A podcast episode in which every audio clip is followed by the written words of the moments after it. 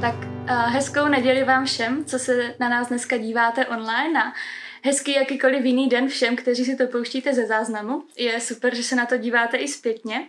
A já mám hroznou radost, že tady dneska můžeme být protože kdyby byla normální neděle a měli jsme normální regionální bohoslužbu, tak jako každou první neděli v měsíci, tak by to byla první bohoslužba, která by byla organizována regionálním týmem mládeže.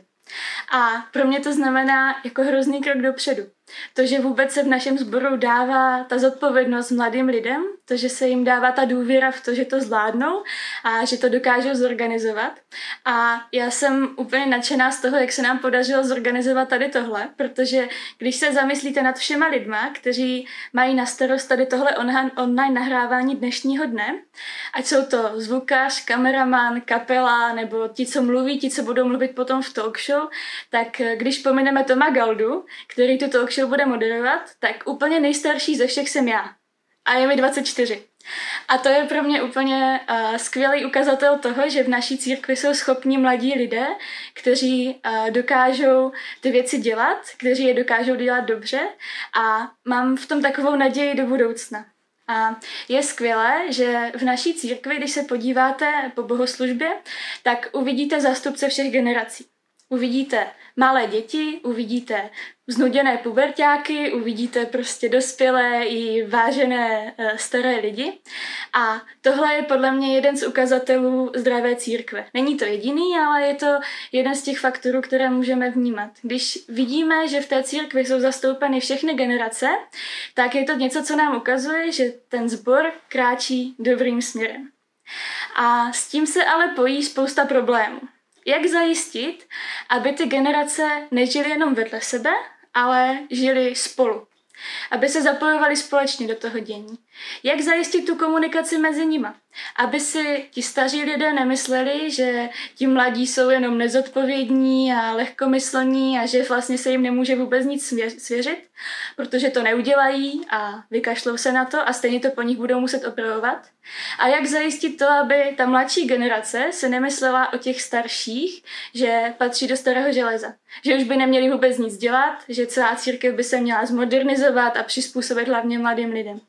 Jak zajistit to, aby ta vzájemná komunikace fungovala? Aby ti lidi mohli žít spolu a nejenom vedle sebe v té církvi.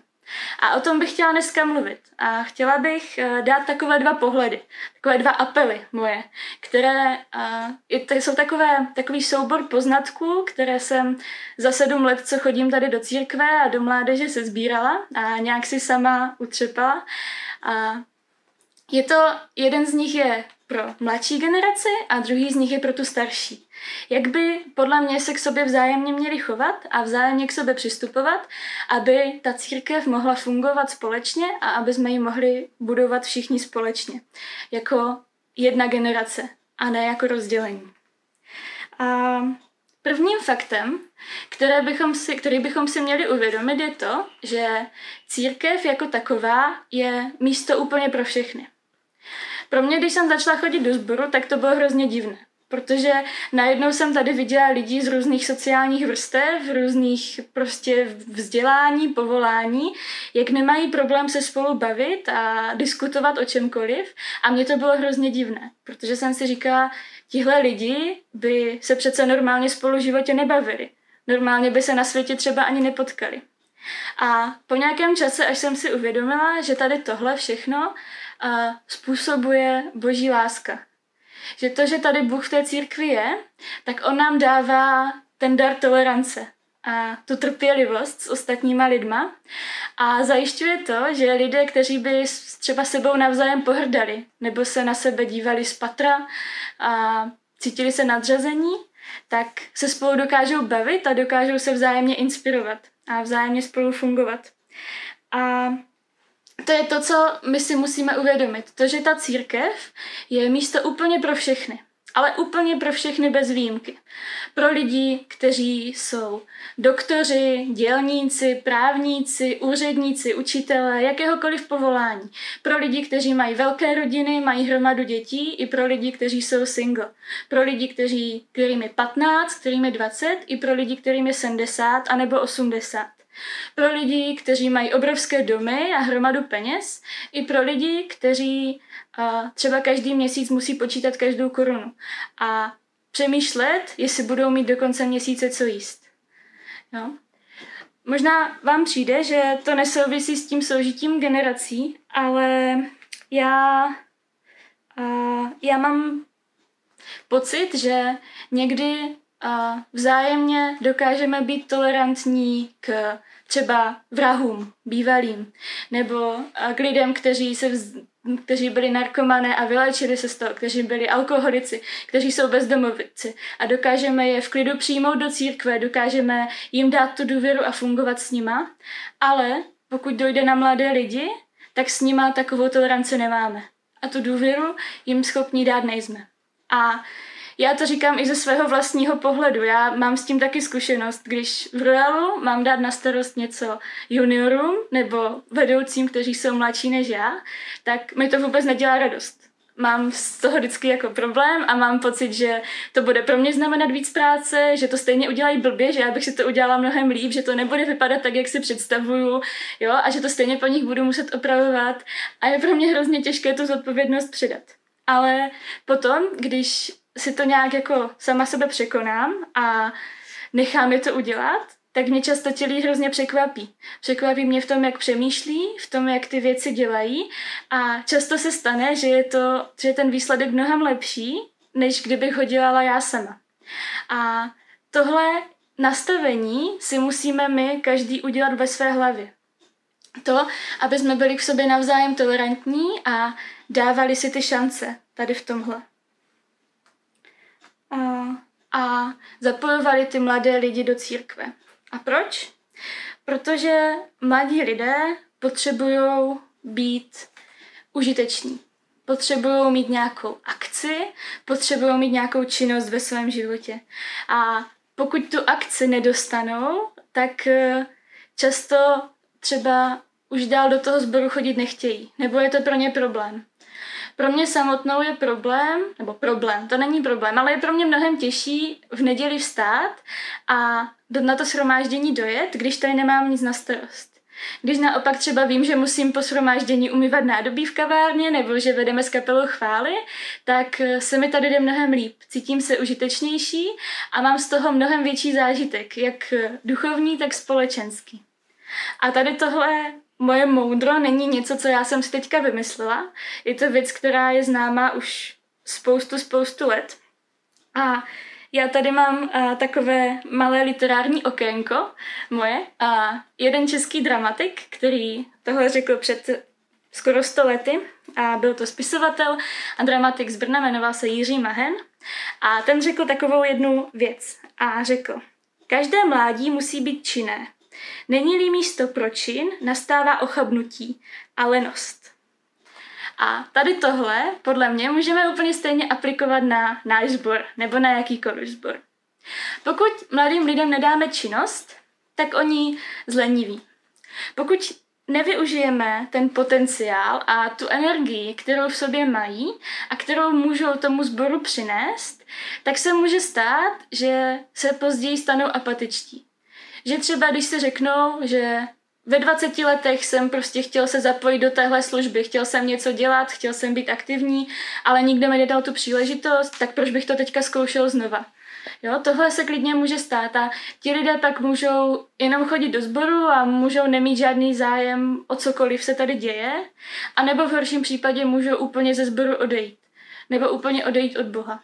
Jenom proto, že tehdy, když byli mladí, tak eh, je někdo zklamal tady v tomhle. Někdo, kdo jim nedal tu příležitost, nedal tu možnost se zapojit a to mi přijde jako hrozná škoda. Přijde mi to jako něco, co by se rozhodně stávat, stávat nemělo a na co bychom se měli my všichni dávat pozor. A není to jenom pro 50-leté lidi, kteří by si měli dávat pozor na tohle u 20-letých, ale je to třeba i pro nás, když pracujeme s dětma nebo s mladšíma vedoucíma v Royalu, tak bychom si na tohle stejné měli dávat pozor. A o tom, že by se mladí lidé měli zapojovat do církve, že by se jim měla dávat příležitost, a se píše i v Bibli. A píše se, v tom, píše se to o tom v prvním listu Timoteovi. A tam je takový celé je to vlastně hrozně zvláštní příběh. Hmm, je tam jeden člověk, který se jmenoval Timoteus. Timoteus byl a vedoucí církve v Efezu. A zároveň to byl misionář a jeden vlastně z nejbližších Pavlových společníků a důvěrníků. No a ten Timoteus uh, dostal za úkol, nebo dostal se do vedení církve. A nebyl to pro něho jednoduchý úkol, protože on za tu dobu, co tam tu církev vedl, tak vlastně v tom sboru se začal šířit různé falešné učení a on to musel řešit a taky se začalo objevovat čím dál více hlasů, které říkali, že to Timoteus nezvládne. Že by tam neměl být, protože je moc mladý a protože se s tím nedokáže poradit. No a právě v tomhle okamžiku přichází Pavel, který sice v tom Efezu sám není, ale posílá Timoteovi list. Posílá mu dopis, kde píše, a píše mu tam rady o tom, jak by měl být dobrý vedoucí, ale vlastně i stojí za ním. Píše tam o tom, že ho podporuje. A já vám konkrétně přečtu, co tam píše. Je to v první knize Timoteovi ve čtvrté kapitole. A tam se píše. Píše to teda Pavel tomu Timoteovi. Nikdo ať tě nepodceňuje pro tvé mládí. Naopak, buď pro věřící příkladem ve slovu i skutku, v lásce, víře a čistotě. Než přijdu, věnuj se předčítání, kázání a vyučování. Nezanedbávej dar, který je v tobě. Byl ti dán skrze proroctví a vkládání rukou staršovstva. V tom přemýšlej, v tom zůstávej a všichni uvidí, jak rosteš. Všímej si sebe a svého učení. Pokračuj v tom a tvá vytrvalost přinese spásu tobě i těm, kdo tě poslouchají. Pavel vlastně Timota tímhle textem povzbuzuje. On mu tím ukazuje, že mu věří.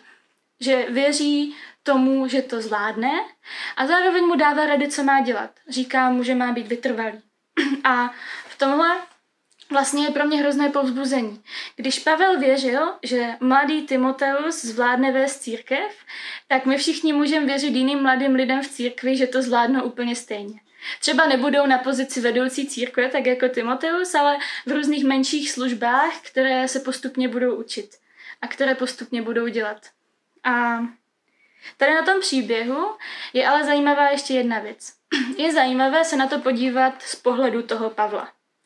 Pavel totiž sice Timoteovi věřil, sice ho pořád, pořád ho povzbuzoval v tom, jak to má dělat a v tom, že to určitě zvládne, ale zároveň mu posílal rady.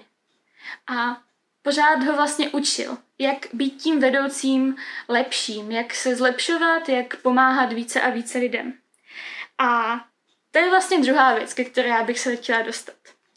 My mladí lidé, kteří nějakým způsobem jsme zapojeni ve sboru, ano, my můžeme být povzbuzováni, že to zvládneme.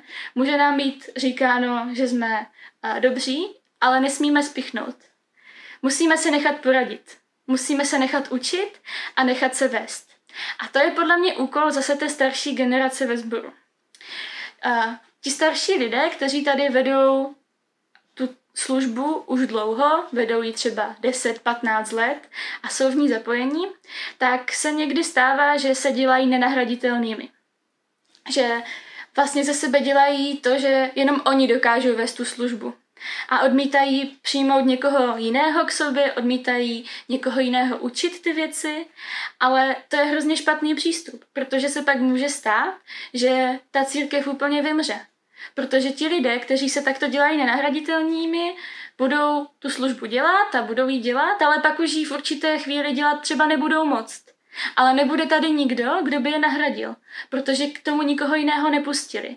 Nedokázali si ho takhle vychovat.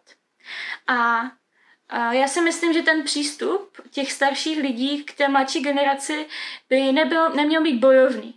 Mělo by to být tak, že jdou proti sobě že spolu bojují.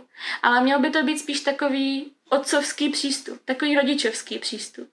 Že ty lidi vedete, učíte je, necháváte je dělat ty věci a tím je necháváte dělat i vlastní chyby, ale jste tady pro ně. Jo? Jste tady pro ně, abyste jim řekli, když za váma přijdou s nějakým nápadem nebo návrhem, že to je úplná blbost, že to prostě nebude fungovat, že to tak nemůžou udělat, jo? ale nějakým způsobem je třeba navést, jak by to měli změnit, aby to fungovalo. Nebo naopak, když vám přijdou s nějakým super nápadem, tak říct, jo, tohle prostě se ti povedlo, tohle je fajn, to bychom měli zrealizovat, ale pojďme nad tím ještě dál přemýšlet, pojďme se spolu o tom bavit, pojďme to zkusit nějak rozvést, aby to mohlo vyhovovat všem. Ta role toho staršího člověka ve sboru by podle mě měla být taková, že aby se za třeba deset let na toho mladého člověka podíval a nemusel se stydět. Mohl se říct, vychoval jsem prostě dobrého božího muže nebo boží ženu, který, kteří jsou schopni vést sbor, kteří jsou schopni vést službu, schopni jsou být zapojení. Protože pokud ty mladé lidi nenecháme se učit, nenecháme, nedáme jim tu příležitost, aby se učili kázat, učili vést chvály, učili mít na starosti nějakou službu, učili mít nějakou zodpovědnost, která bude jenom jejich, tak eh, to prostě nebudou nikdy umět, že jo? To je logické. Pokud je nebudeme nechávat se to učit, tak to nebudou umět. A tak právě může nastat ten problém, že v tom sboru postupně nebude nikdo, kdo to bude umět. Jo? A úplně, samé, úplně to samé bychom si měli uvědomit my, jako mladší generace. Že není potřeba s těma staršíma bojovat. Jo? Že není potřeba najednou prostě říct, vy všechno děláte špatně, všechno, co tady je hrozně nemoderní, vůbec by to tak nemělo být a pojďme ten sbor úplně zreformovat. Protože to taky nefunguje. Jo? Tam zase nastane to, že třeba ti starší lidé do toho sboru přestanou chodit, protože se tam začnou cítit nekomfortně. Jo? A takže ta, ta snaha a ta touha se učit by měla vzejít i od nás, od té mladší generace. Jo? Nejenom všechno měnit, ale postupně se nad věcma zamýšlet. Naučit se, jak to tady funguje, zžít se s těma tradicema, které sbor má a které jsou hrozně důležité.